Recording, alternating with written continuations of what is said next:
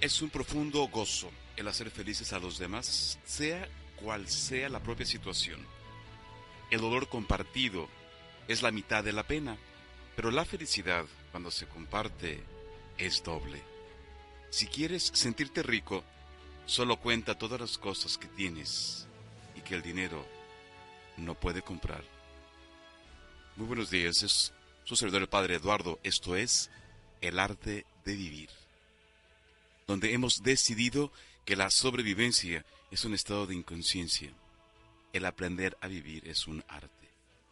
Y entonces, el espacio de hoy, ustedes y yo, todos juntos, decidimos que el momento más importante de nuestra existencia es este, y que la vida es un regalo de Dios, y que si Dios fue un artista y nosotros somos una obra de arte producto de sus manos, hoy nosotros estamos decididos a crear y recrear lo mismo, un arte hacer de la educación de nuestros hijos un arte, hacer de nuestra relación con nuestra pareja un arte, hacer de la vida un arte, hacer el encuentro con la muerte igual un arte, hacer el encuentro con el gozo una pieza de arte, hacer el encuentro con dolor una fuente de sentido y, ¿por qué no?, también una obra de arte. Me gustaría que hoy descubriéramos que la sabiduría de nuestros viejos que recogía aquello de no hay mal que por bien no venga. Es una fuente de sabiduría que está ahí latente y que si la sabemos encontrar nos va a ayudar en momentos difíciles, cuando de repente tenemos que decir adiós a quien queremos porque dijo se nos va a estudiar coles fuera de la ciudad, cuando a un hermano o cuando papá o mamá tienen que partir y lo tenemos que llorar ahí también este trozo de sabiduría viene a alimentar y viene a transformar nuestra actitud frente a lo que para otros puede ser el final, para nosotros es simplemente una ventana al sentido.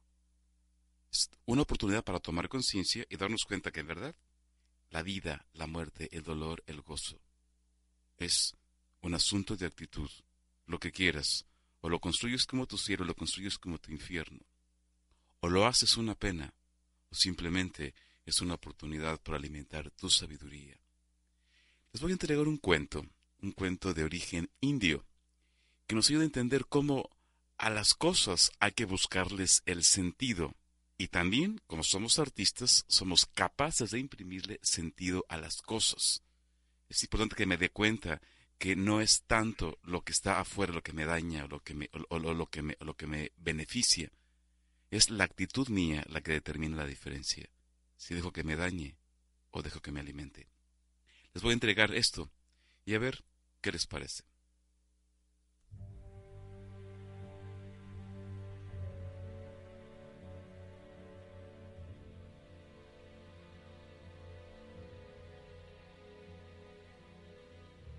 Un día, Akbar y Birbal fueron a la selva a cazar. Al disparar la escopeta, Akbar se hirió el pulgar y gritó de dolor. Birbal le vendó el dedo y le endilgó el consuelo de sus reflexiones filosóficas. Majestad, nunca sabemos qué es bueno o malo para nosotros. Al emperador no le sentó nada bien este consejo. Se puso hecho una furia y arrojó al visir al fondo de un pozo abandonado. Continuó después caminando, solo, por el bosque. Y en esto, un grupo de salvajes le salió al encuentro en plena selva.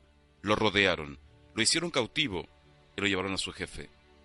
La tribu se preparaba para ofrecer un sacrificio humano, y Akbar era la víctima que Dios les había enviado. El hechicero oficial de la tribu lo examinó en detalle, y al ver el pulgar roto, lo rechazó ya que la víctima no había de tener defecto físico alguno. Akbar cayó entonces en una cuenta de que Birbal había tenido toda la razón. Le entró remordimiento. Volvió corriendo al pozo en el que había echado, lo sacó y le pidió perdón por el daño que tan injustamente le había causado.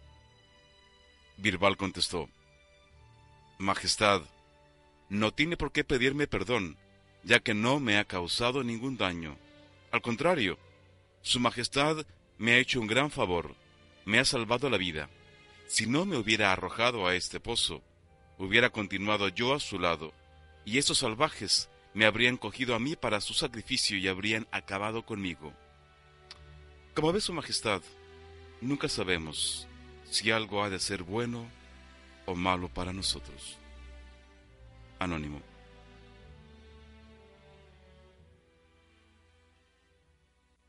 Y en verdad, todo es nuestra capacidad de lectura. Hay gente que es capaz de leer la muerte y generar una fuente de paz. Ayer justo estaba yo conversando con, uno de los artistas que están grabando esta telenovela de la ley del silencio. Y, le decía yo cómo, era posible que ellos pudiesen tener eh, la, actitud del, personaje que están representando y cuando tienen que poner eh, eh, el dolor en el rostro y, están justo en el momento clímax de poder expresar en el rostro, en el llanto y en las palabras ese, ese sentimiento, de repente cuando viene el corte de los técnicos porque el micrófono está chueco, porque hubo una falla de los reflectores, ellos tienen como congelar el dolor, algo que no es, que no es congelable. Y mi pregunta era, ¿cómo ellos pueden congelar el dolor hasta que otra vez los técnicos y el director les vuelvan a pedir que reanuden la escena y volver a retomar el mismo episodio con el mismo sentimiento, con el mismo hormonaje, con, con la misma lágrima, con el mismo tono de voz? Y él me decía que cada actor tiene sus propios trucos y sus propios, sus propios recursos. Y que él, por ejemplo, tomaba aire. Él, por ejemplo, metía a su, a su, a, su inconsciente o a su memoria eh, algunos episodios de la vida que él va viendo, personajes, formas de reaccionar, eh, personalidades de gente, y como si los fuera metiendo a la, a la escena de tal modo que cuando los necesita para poder actuar alguna actitud parecida, él como que abre la alacena y va sacando aquellos personajes que va necesitando. Y con eso alimenta, con eso congela y con esto reproduce lo que tiene que hacer para que no salga fingido y sea lo más cercano a la realidad posible. Y entonces él me hablaba de un personaje que es un personaje confrontante. Dice, pero también hay personajes balsámicos. Y ese fue el adjetivo que me llamó la atención hay personajes balsámicos que también hay que reproducir, hay que encarnar, y que también hay que detener cuando viene el corte, y, después hay que reproducir para continuar con la escena. Y entonces a mí me cayó el 20. El personaje balsámico es aquel que hace eso, es como poner bálsamo cuando alguien la herida le está causando mucho dolor. Y hay gente que tiene esta capacidad. Frente, frente al dolor, frente a la pérdida de un ser querido, puede acercar esa actitud, ese poder balsámico, que no es mágico, es algo que hay que cultivar, es algo que hay que subir a la conciencia, es algo que hay que ejercer todos los días. Es ese poder balsámico, ese poder de alivio que yo tengo y que en momentos de dificultad sale a flote y entonces se vuelve un aporte para una desgracia, para una tragedia. Sé que puedo hacer algo al respecto. Lo contrario es quedarme atorado como la víctima de las circunstancias. Me quedo victimizado por la muerte. Y hay gente que no acaba de despedir a los seres queridos, hay gente que sigue quedándose atorado, hay gente que no encuentra sentido, hay gente que se quedó atorado en el enojo, hay gente que se queda atorada en el dolor. Y entonces pelean, o sea, pelean contra la vida, pelean contra sí mismos, pelean contra Dios. Y entonces van guardando una cantidad tal de resentimiento que se les escapa cuando abren la boca, cuando alguien les dice te quiero, cuando alguien pretende hacerles un favor, entonces eso sale, eso sale a flote.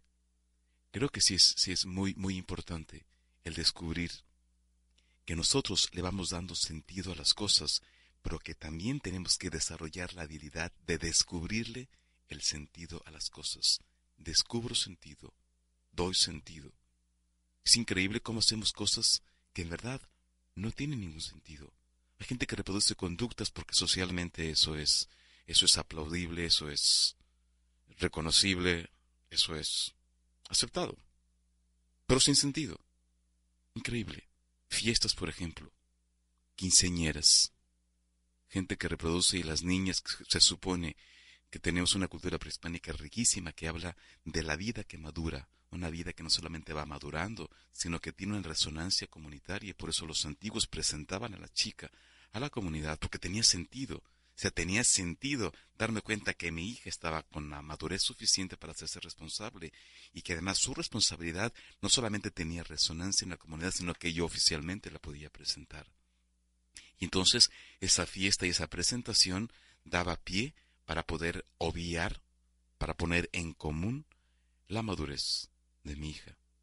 Hoy en día, si preguntamos a una niña que por qué quiere quinceañera, no tiene la más pálida idea. Quizá la única razón por la que quiere la quinceañera es porque todo el mundo lo hace. Y un argumento que no tiene sentido es, pues es que es la única vez que voy a cumplir 15 años. Dije, bueno, ¿y? Y también el año que entra fará la única vez que cumplas 16 y dentro de 5 va a ser la única vez que cumplas 20. Y no me convences, no justifica, no le encuentro sentido. Pero cuando vamos rescatando incluso de nuestra propia historia, de nuestros propios viejos, de nuestros propios aprendizajes, lo que sí, en verdad, hemos sido procesado, entonces estaremos en condiciones de hacer estas dos cosas, el poder descubrir sentido y el poderle darle sentido a las cosas. ¿Qué, ¿Qué, podrías hacer tú cuando están avisando que uno de tus hijos está muriendo? Es algo que tenemos que ensayar. Yo lo aprendí mucho en el sismo del 85. Todos vivíamos, subíamos y bajamos y dábamos por hecho que íbamos a llegar al día siguiente, que el edificio iba a estar intacto. En menos de cinco minutos, el edificio quedó destruido, la mitad de la ciudad quedó destruida. El aprendizaje fue muy, muy doloroso. Y desde entonces aprendimos a diseñar rutas de evacuación. Desde entonces en el colegio donde yo era director teníamos que entrenar a nuestros niños por lo menos una vez al mes cómo evacuar el edificio en caso de terremoto o en caso de incendio. Y entonces vamos preparando conductas, vamos creando mapas, vamos preparándonos para poder encarar y para poder descubrir. Imagínate que fueras entrenador de sentido. Imagínate que tus hijos los vas educando, los vas entrenando para que aprendan a descubrir el sentido a las cosas, para que no muevan un dedo si no tiene sentido, o al menos para que tengan una clara conciencia que lo que quieren hacer lo quieren hacer sin sentido y lo determinan y lo deciden, pero les queda claro, somos conscientes. Darle sentido a las cosas y descubrirle a las cosas su sentido. Vamos a ir a una breve pausa. Vamos a tratar de reflexionar un poco en esto. No sé, quizá la pregunta que en este momento tendré yo que contestar es, ¿qué haría yo? ¿Cuál sería mi ruta de evacuación en el momento de una desgracia? ¿Estaré preparado? ¿Seré una víctima? ¿No será que a partir de hoy me vuelvo el artista de mi propia existencia y aún la tragedia y la muerte la podré encarar con dignidad y con sentido? Respóndete esto. Vamos a una breve pausa y ahora regresamos.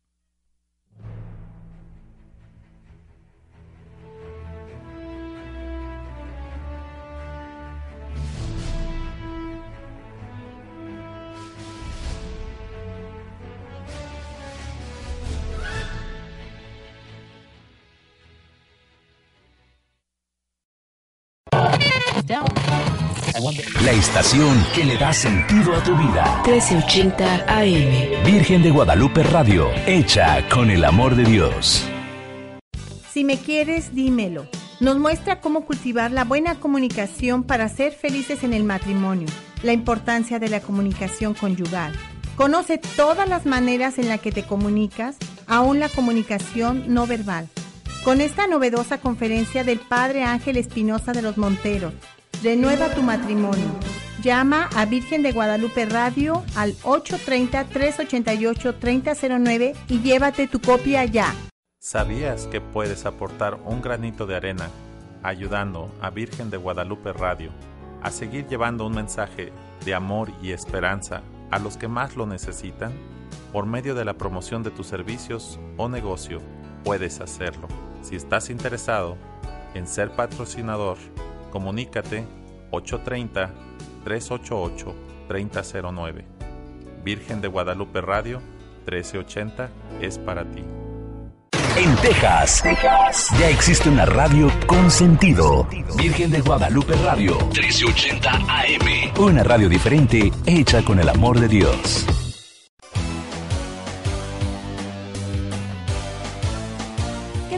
Amigos? Les saluda su amiga Gloria Coronado para invitarte que nos escuchen en un nuevo programa, una nueva producción el programa Algo sobre nosotros, algo sobre nuestra fe, sobre nuestros movimientos, sobre nuestra comunidad. Algo sobre nosotros, lunes, miércoles y viernes de 10 a 11 de la mañana por esta su estación. Acompáñanos. Acompañándote en tu casa, tu auto o en tu trabajo. Virgen de Guadalupe Radio a tu lado. Cambia tus pensamientos y cambiarás tu mundo. Esto es el arte de vivir. Descubrirle el sentido a las cosas y darle sentido a las cosas. Es una tarea que nos hace sabios. Además, es una tarea que te hace la vida no solamente más vivible, te la hace una delicia, aún en momentos de mucha, mucha dificultad. Tengo la fortuna de haber descubierto personas, incluso el día de ayer, gente que ha pedido ser querido y que tiene el coraje, que tiene la sabiduría de decir, ok, se fue. Hace rato que yo ya lo había entregado. Hace rato que a mi ser querido yo ya la había entregado.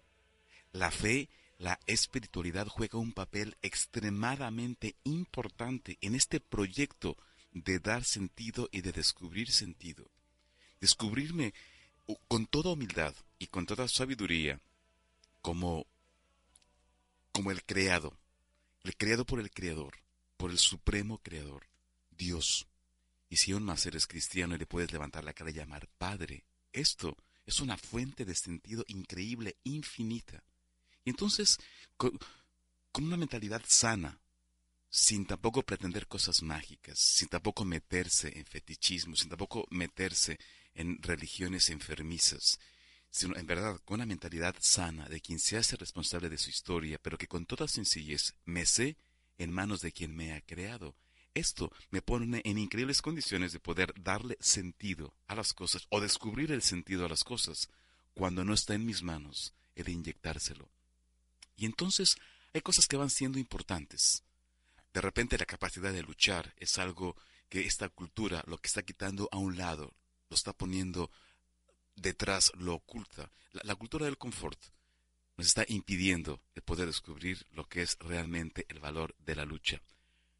Vamos a escuchar un trozo, una anécdota, una realidad, algo que me permite entender que también el dolor es parte de la vida. Y bueno, ¿por qué no? También el luchar me hace fuerte. A ver qué les parece.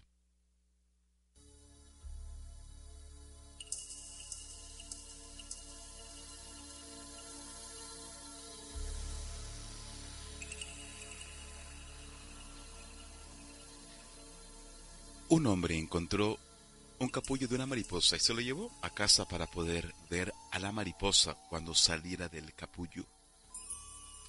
Un día vio que había un pequeño orificio y entonces se sentó a observar por varias horas, viendo que la mariposa luchaba por abrirlo más grande y poder salir. El hombre vio que forcejeaba duramente para poder pasar su cuerpo a través del pequeño agujero, hasta que llegó un momento en que le pareció haber cesado de forcejear, pues aparentemente no progresaba en su intento. Pareció que se había atascado. Entonces, el hombre, en su bondad, decidió ayudar a la mariposa y con una pequeña tijera cortó al lado del agujero para hacerlo más grande, y así fue que por fin la mariposa pudo salir del capullo. Sin embargo, al salir la mariposa tenía el cuerpo muy hinchado y unas alas pequeñas y dobladas. El hombre continuó observando, pues esperaba que en cualquier instante las alas se desdoblaran y crecieran lo suficiente para soportar el cuerpo, el cual se contraería a reducir lo hinchado que estaba. Ninguna de las dos situaciones sucedieron y la mariposa solamente podía arrastrarse en círculos con su cuerpecito hinchado y sus alas dobladas. Nunca pudo llegar a volar. Lo que el hombre en su bondad y apuro no entendió fue que la restricción de la apertura del capullo y la lucha requerida por la mariposa para salir por el diminuto agujero era la forma en que la naturaleza forzaba fluidos del cuerpo de la mariposa hacia las alas para que estuviesen grandes y fuertes y luego pudiese volar. La libertad y el volar solamente podrían llegar luego de la lucha. Al privar a la mariposa de la lucha, también le fue privada su salud, su libertad y su capacidad de volar. Algunas veces las luchas son todo lo que necesitamos en la vida. Si Dios nos permite progresar por nuestras vidas sin obstáculos, nos convertiría en inválidos. No podríamos crecer y ser tan fuertes como podríamos haberlo sido. ¿Cuántas veces hemos querido tomar el camino corto para salir de dificultades, tomando esas tijeras y recortando el esfuerzo para poder ser libres? Necesitamos recordar que nunca recibimos más de lo que podemos soportar y que a través de nuestros esfuerzos y caídas somos fortalecidos, así como el oro es refinado con el fuego a altas temperaturas. Nunca permitamos que las cosas que no podamos tener o no tenemos interrumpan nuestro gozo de las cosas que tenemos y podemos tener. No pensemos en lo que no tenemos. Disfrutemos cada instante de cada día por lo que tenemos y no tengamos que desarrollar nostalgia por aquello que jamás hemos tenido.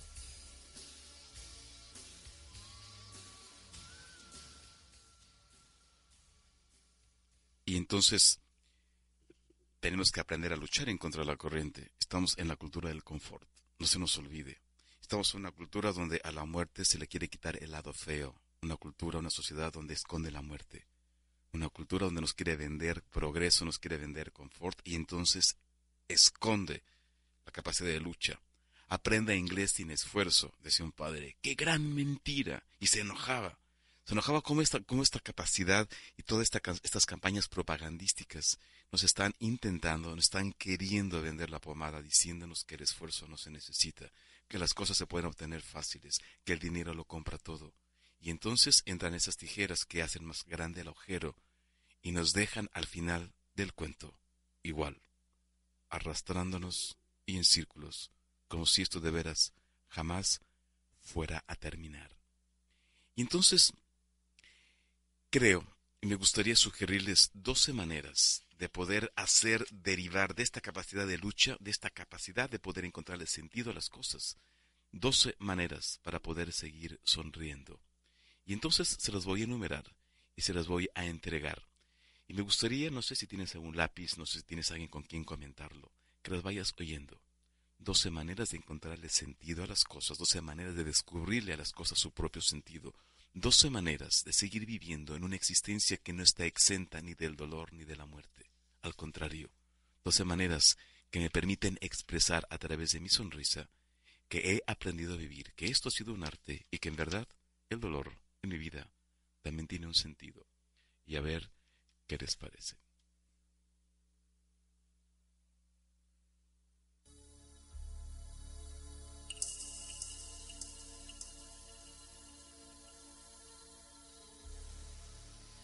Doce formas, doce sugerencias, doce palmaditas al hombro para ayudarte a seguir sonriendo. 1. Aférrate a tus sueños y no los abandones jamás. 2. Muéstrale al mundo lo que yo bien sé. ¿Qué es eso? Pues lo maravilloso que tú eres. 3. Confía en las posibilidades de la vida y no te apresures a juzgar a los demás. 4. Confía en la estrella que brilla en tu cielo. 5. Encara tus problemas uno por uno para vencerlos. 6. No huyas de aquellos que traen amor a tu vida. 7. Mira lo bueno en la vida y no caigas, ni tampoco te des por vencido en las adversidades. 8. Muéstrate tal como eres, pues tienes cualidades, cualidades muy especiales que te han sostenido hasta ahora y que siempre te sostendrán. 9. No pierdas el valor. 10. Llena tu corazón de felicidad y espárcela en todo lo que hagas. 11. Confía en toda tu fuerza interior que Dios te ha dado. 12. Confíale todo a Dios. Únicamente conserva tu responsabilidad.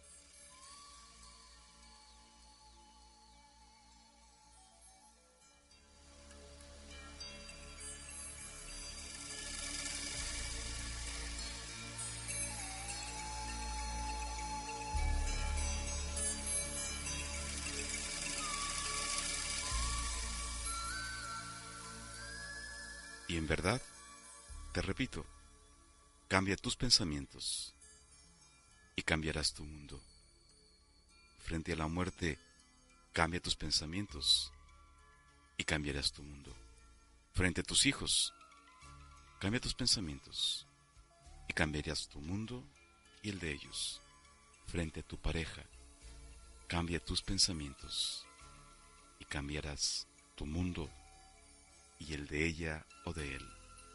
Frente a la muerte, frente al dolor, frente a la frustración, frente al hambre, frente al sueño, frente al frío, frente al calor, frente a la historia, frente a los problemas políticos, frente a la, a la economía deteriorada, frente al terrorismo, frente al nacimiento de un nuevo niño, frente a ti mismo en un espejo. Cambia tus pensamientos y cambiarás tu mundo. Y entonces, hoy la buena noticia es que no hay mal que por bien no venga. La buena noticia es que es cierto, el dolor tiene su propio sentido. La cosa es, igual que cuando pequeños tenemos un libro y tenemos que aprender a leer. Entonces creo que en medio de la tragedia tenemos que aprender a leer el sentido. Creo que en medio de la enfermedad tenemos que aprender a leer el sentido. Creo que con nuestros hijos, cuando de repente las cosas con ellos no van bien, tenemos que aprender a leer en ellos. Cuando el chico venga con calificaciones bajas, no es el regaño el que impera. Aprende a leer cuál es el sentido o cuál es la falta de sentido en el muchacho que le está llevando a tener tan bajas calificaciones o que se encuentra muy deprimido. Entonces, yo aprenderé a cambiar mis pensamientos porque hoy he decidido cambiar mi mundo. Y entonces vamos a compartir todos la buena noticia, nos volveremos agentes para el sentido. Una enfermedad de nuestra sociedad de hoy es eso, la falta de sentido. Nuestra neurosis contemporánea es el no tener sentido ni en lo que hacemos ni en lo que vivimos. Por eso, hoy queremos encontrar un sentido no solamente en la vida, sino nosotros volvernos agentes para el sentido, creer en nosotros, creer en el de afuera, expandir la felicidad, darnos cuenta que la vida no es una guerra, la vida es un arte, porque esto, mis queridos amigos, es el arte de vivir.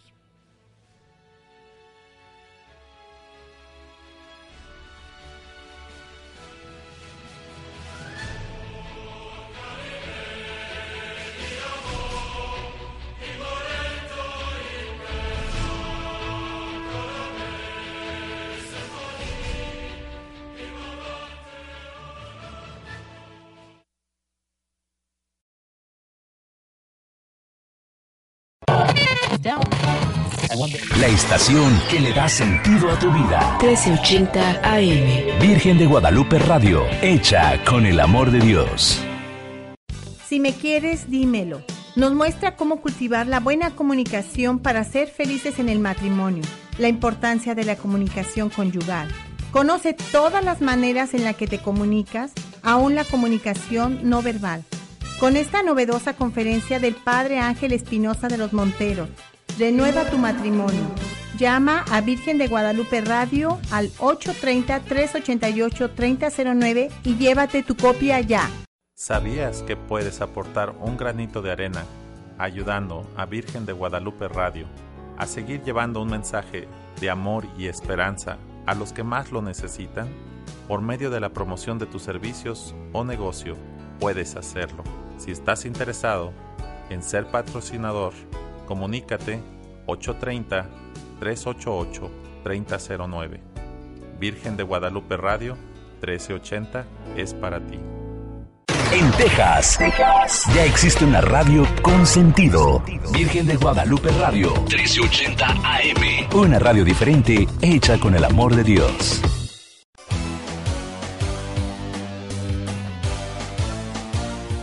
Amigos? Les saluda su amiga Gloria Coronado para invitarte que nos escuchen en un nuevo programa, una nueva producción el programa Algo sobre nosotros, algo sobre nuestra fe, sobre nuestros movimientos, sobre nuestra comunidad.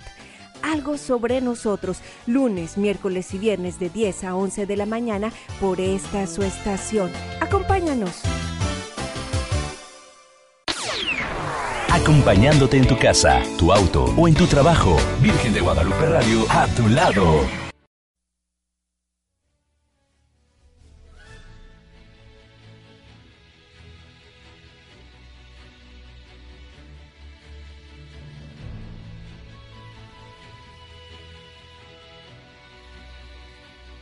Muy buenos días mis queridos amigos, bienvenidos a un segmento más de su programa El arte de vivir.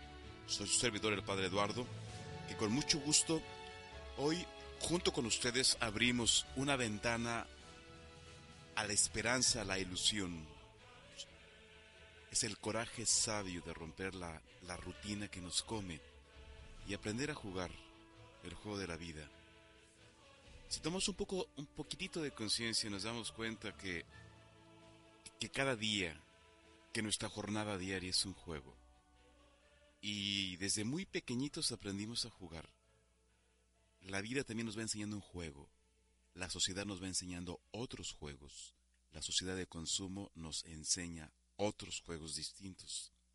Y cada uno de nosotros, con nuestros propios recursos, aprendemos a jugar consciente o inconscientemente un juego o el otro. La tarea sería descubrir cuál es el juego, o sea, cuál es el juego que en realidad estoy jugando, cuáles son los juegos que en verdad valdría la pena jugar. Me gustaría seguirle jugando a los disfraces, al carnaval, me gustaría jugar, qué sé yo, el juego del, del comercio y del consumo, me gustaría jugar el juego de la imagen, gustaría jugar el juego de, de la mentira? ¿Me gustaría acaso jugar el juego de la vida? No lo sé. Aprendemos a jugar el arte y la vida. Yo creo que van muy de la mano. Les voy a entregar algo que se llama así, el juego de la vida, y a ver qué les parece.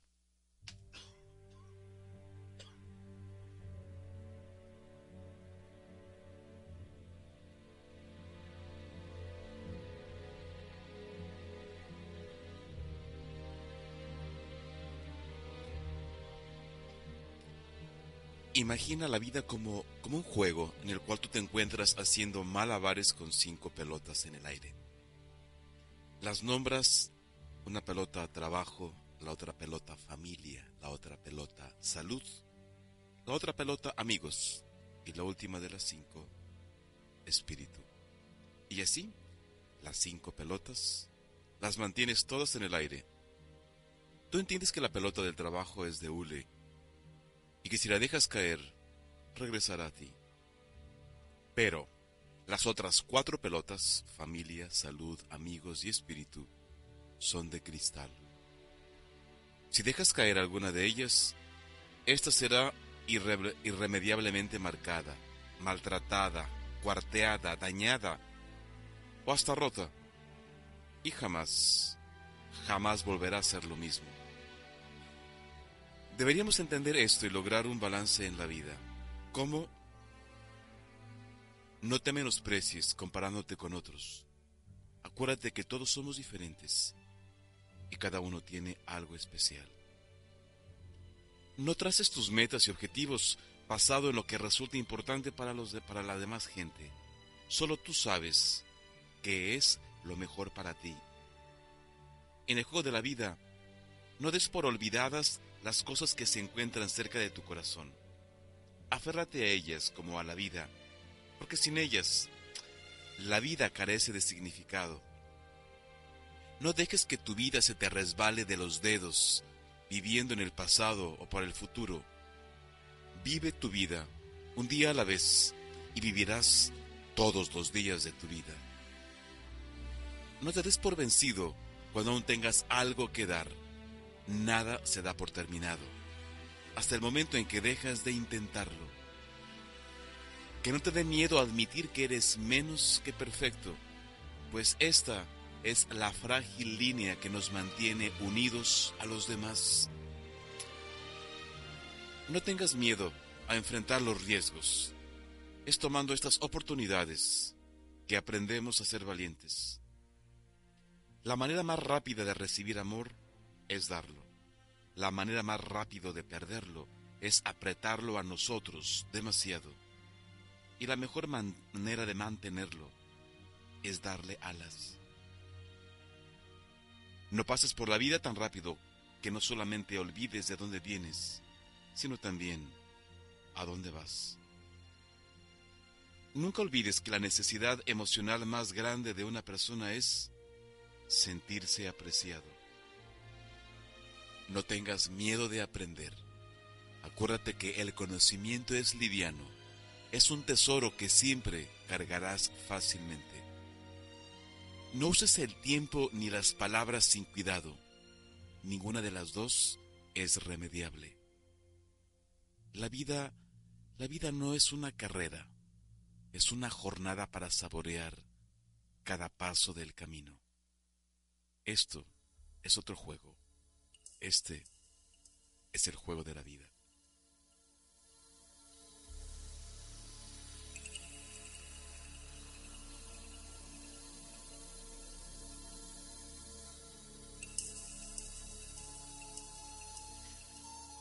Aprendamos a jugar.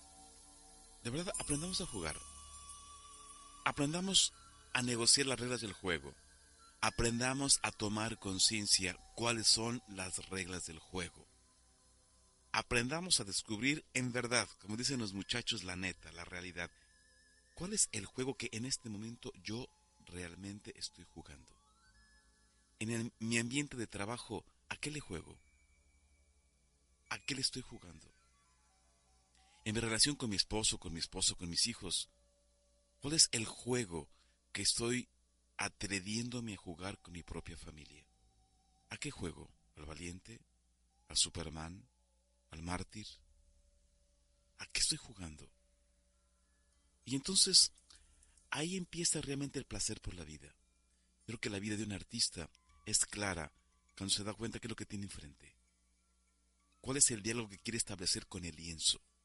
cuáles son los colores que quiere que aparezcan trazo por trazo sobre el cuadro.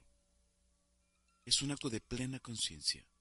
No hay cosa que se pueda disfrutar más que saberme protagonista de mi propia historia. Yo soy el director, el productor y el artista de mi propia película. Yo soy quien tiene dos opciones. O aprender a jugar, establecer y negociar las reglas del juego, o simplemente abandonarme al ahí se va y tener ninguna otra opción más que aprender a jugar el juego de las demás y ajustarme a las reglas de estos juegos que al final terminar, terminarán cobrándome el precio más alto. ¿Cuál es el juego? No lo sé. Hay una carta que recibió una niña llamada Ruth. Fantasía, realidad, otro juego. No lo sé. Me gustaría que después de esta carta tú pudieras descubrir si en verdad este juego aún hoy día sigue siendo válido.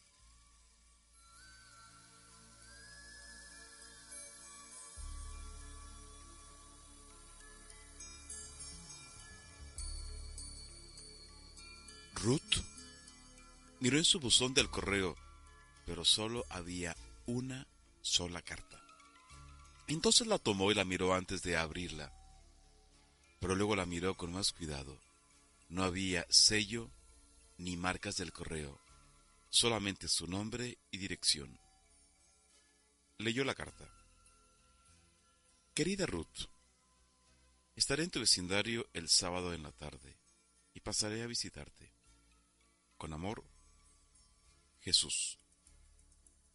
Sus manos temblaban cuando puso la carta sobre la mesa. ¿por qué querría venir a visitarme el Señor? Yo soy nadie, nadie en especial. No tengo nada que ofrecerle. Pensando en eso, Ruth recordó el vacío reinante en los estantes de su cocina. Nada. Y exclamó, es que esto no puede ser, no tengo nada para ofrecerle. Tendré que ir al mercado y conseguir algo para la cena. Buscó la cartera y vació el contenido sobre la mesa. Cinco dólares y cuarenta centavos. Bueno, compraré algo de pan y alguna otra cosa. Y bueno, algo al menos tendré. Se puso un abrigo encima y se apresuró a salir. Una hogaza de pan francés, media libra de pavo, un cartón de leche, y Ruth se quedó solamente con doce centavos que le deberían durar hasta el lunes. Aún así, se sintió bien. Caminó a casa con sus humildes ingredientes bajo el brazo. Oiga, señora, ¿nos puede ayudar? Ruth estaba tan absorta pensando en la cena que no vio las dos figuras que estaban de pie en el pasillo. Un hombre y una mujer los dos vestidos con poco más que harapos. Mire señora, no tengo empleo, usted sabe, y mi mujer y yo hemos estado viviendo ahí afuera en la calle, y, bueno, está haciendo frío, y nos está dando hambre, y, bueno, si usted nos puede ayudar, estaremos muy agradecidos. Ruth los miró con, con un poco más de cuidado. Estaban sucios y tenían mal olor y francamente ella estaba segura de que ellos podrían obtener algún empleo si realmente quisieran. Señor, quisiera ayudar, pero, pero yo misma soy una mujer pobre. Todo lo que tengo son unas rebanadas de pan. Pero tengo un huésped importante para esta noche y planeaba servirle eso para él. Sí, bueno, sí señora, entiendo. Eh, gracias de todos modos. El hombre puso su brazo alrededor de los hombros de la mujer y se dirigieron a la salida. A medida que los, que los ve saliendo, Ruth sintió un latido familiar en su corazón. Señor, espere, espere. La pareja se detuvo y volteó a medida que Ruth corría hacia ellos y los alcanzaba en la calle. Mire, ¿por qué no toma esta comida? Algo se me ocurrirá para servir a mi invitado. Y extendió la mano en la bolsa de víveres. Gracias, señora. De verdad, señora, muchas, muchas gracias. Sí, gracias, dijo la mujer. Y Ruth pudo notar que estaba temblando de frío. Sabe, tengo otro abrigo en casa. Tome este. Ruth desabotonó su abrigo lo deslizó sobre los hombros de la mujer, y sonriendo volteó y regresó camino a casa, sin su abrigo y sin nada que servir a su invitado. Gracias, señora, muchas gracias. Ruth estaba tiritando cuando llegó a la entrada. Ahora no tenía nada para ofrecerle al Señor. Buscó rápidamente la llave en la cartera. Mientras lo hacía, notó, que había otra carta en el buzón. ¡Qué raro! El cartero no viene dos veces en un día. Tomó el sobre y lo abrió. Querida Ruth, qué bueno fue volver a verte. Gracias por la deliciosa cena y gracias también por el hermoso abrigo. Con amor, Jesús.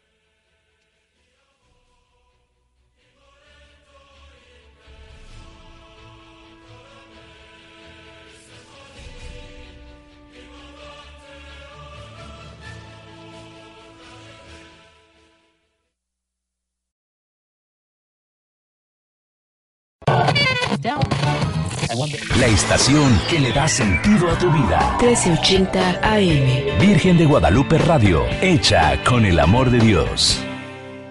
Si me quieres, dímelo. Nos muestra cómo cultivar la buena comunicación para ser felices en el matrimonio, la importancia de la comunicación conyugal. Conoce todas las maneras en las que te comunicas, aún la comunicación no verbal. Con esta novedosa conferencia del Padre Ángel Espinosa de los Monteros, Renueva tu matrimonio. Llama a Virgen de Guadalupe Radio al 830-388-3009 y llévate tu copia ya.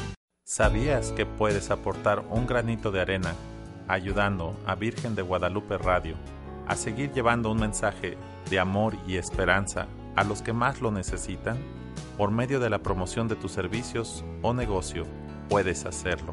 Si estás interesado en ser patrocinador, Comunícate 830-388-3009. Virgen de Guadalupe Radio 1380 es para ti. En Texas, ya existe una radio con sentido. Virgen de Guadalupe Radio 1380 AM. Una radio diferente hecha con el amor de Dios.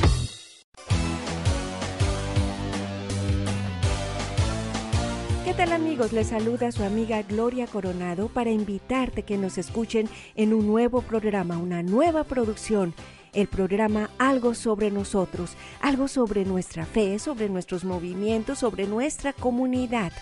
Algo sobre nosotros, lunes, miércoles y viernes de 10 a 11 de la mañana por esta su estación. Acompáñanos. Acompañándote en tu casa, tu auto o en tu trabajo, Virgen de Guadalupe Radio a tu lado.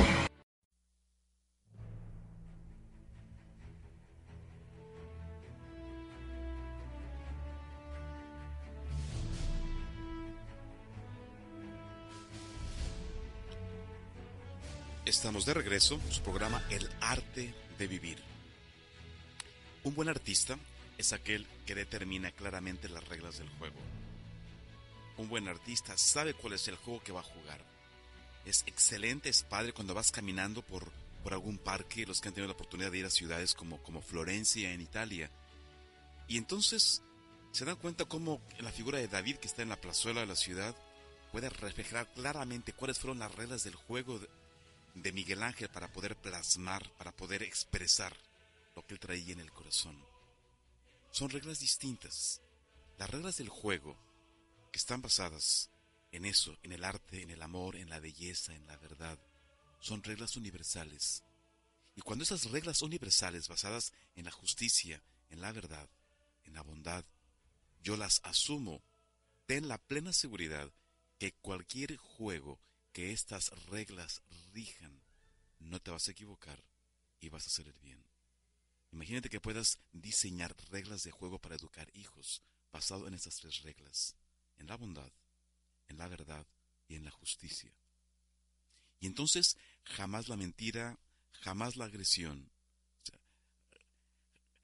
jamás la injusticia, jamás el abuso, porque siempre habrá las la, regla, habrá, habrá el patrón, habrá el punto de referencia lo suficientemente claro para que esto no se nos vuelva un peso, sino que la vida se vuelva un gozo.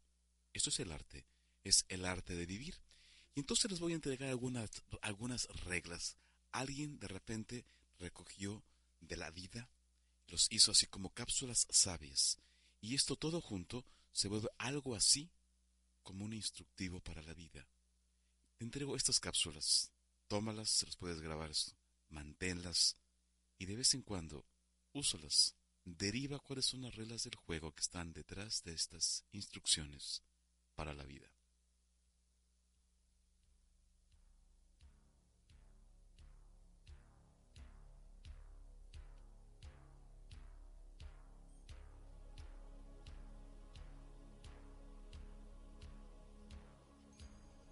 Dale a la gente más de lo que esperan y hazlo con gusto.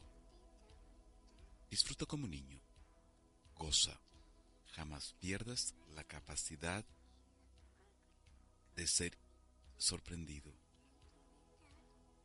Memoriza tu poema favorito. No creas en todo lo que escuchas, no gastes todo lo que tienes, ni duermas todo lo que quieras. Cuando digas, te amo, dilo de verdad. Cuando digas, lo siento, mira a la persona a los ojos. Cree en el amor a primera vista. Jamás te burles de los sueños de los demás. Ama profunda y apasionadamente. Puedes salir herido, pero esa es la única manera de vivir la vida completamente. Enfrente a los desacuerdos, pelea limpio, no ofendas. No juzgues a los demás por sus parientes. Habla lentamente, pero piensa con rapidez. Cuando alguien te haga una pregunta que no quieres responder, sonríe y pregúntale, ¿por qué quieres saber? Recuerda que el más grande amor y los más grandes logros involucran mayores riesgos. Llama a tu mamá. Si esto no es posible, al menos piensa en ella. Cuando pierdas, no pierdas la lección. ¿Recuerdas? Recuerda las tres R's. Respeto a ti mismo, respeto a los demás y responsabilidad para todas tus acciones. No permitas que una pequeña disputa dañe una gran amistad. Cuando te des cuenta que has cometido un error, toma medidas inmediatas para corregirlo. Sonríe cuando respondas al teléfono. Quien llama, lo podré escuchar en tu voz. Cásate con una persona que guste de conversar, pues cuando llegue la vejez, las habilidades de conversadores serán más importantes que cualquier otra. Pasa algún tiempo en soledad. Abre tus brazos al cambio, pero no te desprendas de tus valores. Recuerda que el silencio es a veces la mejor respuesta. Lee más libros y mira menos televisión. Vive una vida buena y honorable. Luego, cuando te hagas viejo y recuerdes el pasado, verás cómo la disfrutas por segunda vez. Confía en Dios, pero cierra bien tu auto. Una atmósfera amorosa en tu hogar es importante. Haz todo lo posible para crear un hogar tranquilo y armonioso. Ante desacuerdos con tus seres queridos, céntrate en la situación presente. No traigas de vuelta el pasado. Lee entre líneas. Comparte tu conocimiento. Es una manera de lograr la inmortalidad. Sé gentil con el planeta. Cuando interrumpas, cuando estés Jamás interrumpas cuando estés siendo halagado. Ocúpate de tus propios asuntos. Una vez al año, visita algún lugar donde nunca hayas estado. Si ganas mucho dinero, disponlo para ayudar a otros mientras estés con vida. Esta es la mayor satisfacción que la fortuna te puede dar. Recuerda que el no conseguir lo que quieres, esta vez es un golpe de suerte aprende todas las reglas y luego rompe algunas. Recuerda que la mejor de las relaciones es aquella donde el amor entre dos personas es más grande que la necesidad del uno por el otro. Juzga un éxito en la medida de lo que tuviste que renunciar para obtenerlo. Aborda el amor y la cocina con un cierto respeto para no quemarte.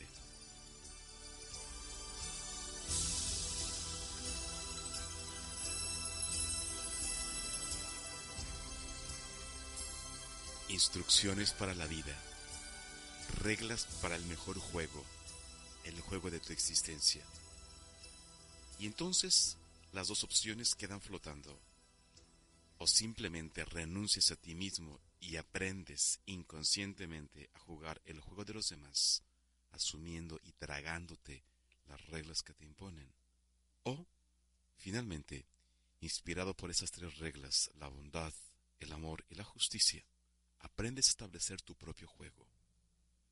No habrá mejor juego que el tuyo y no habrá mejor forma de ser tuyo el juego cuando tu conciencia te permite distinguir y te permite decidir cuál es el juego que finalmente tú decides jugar. es el juego de la vida. Un juego que también implica arte, implica inspiración, que no tiene las fronteras totalmente limitadas.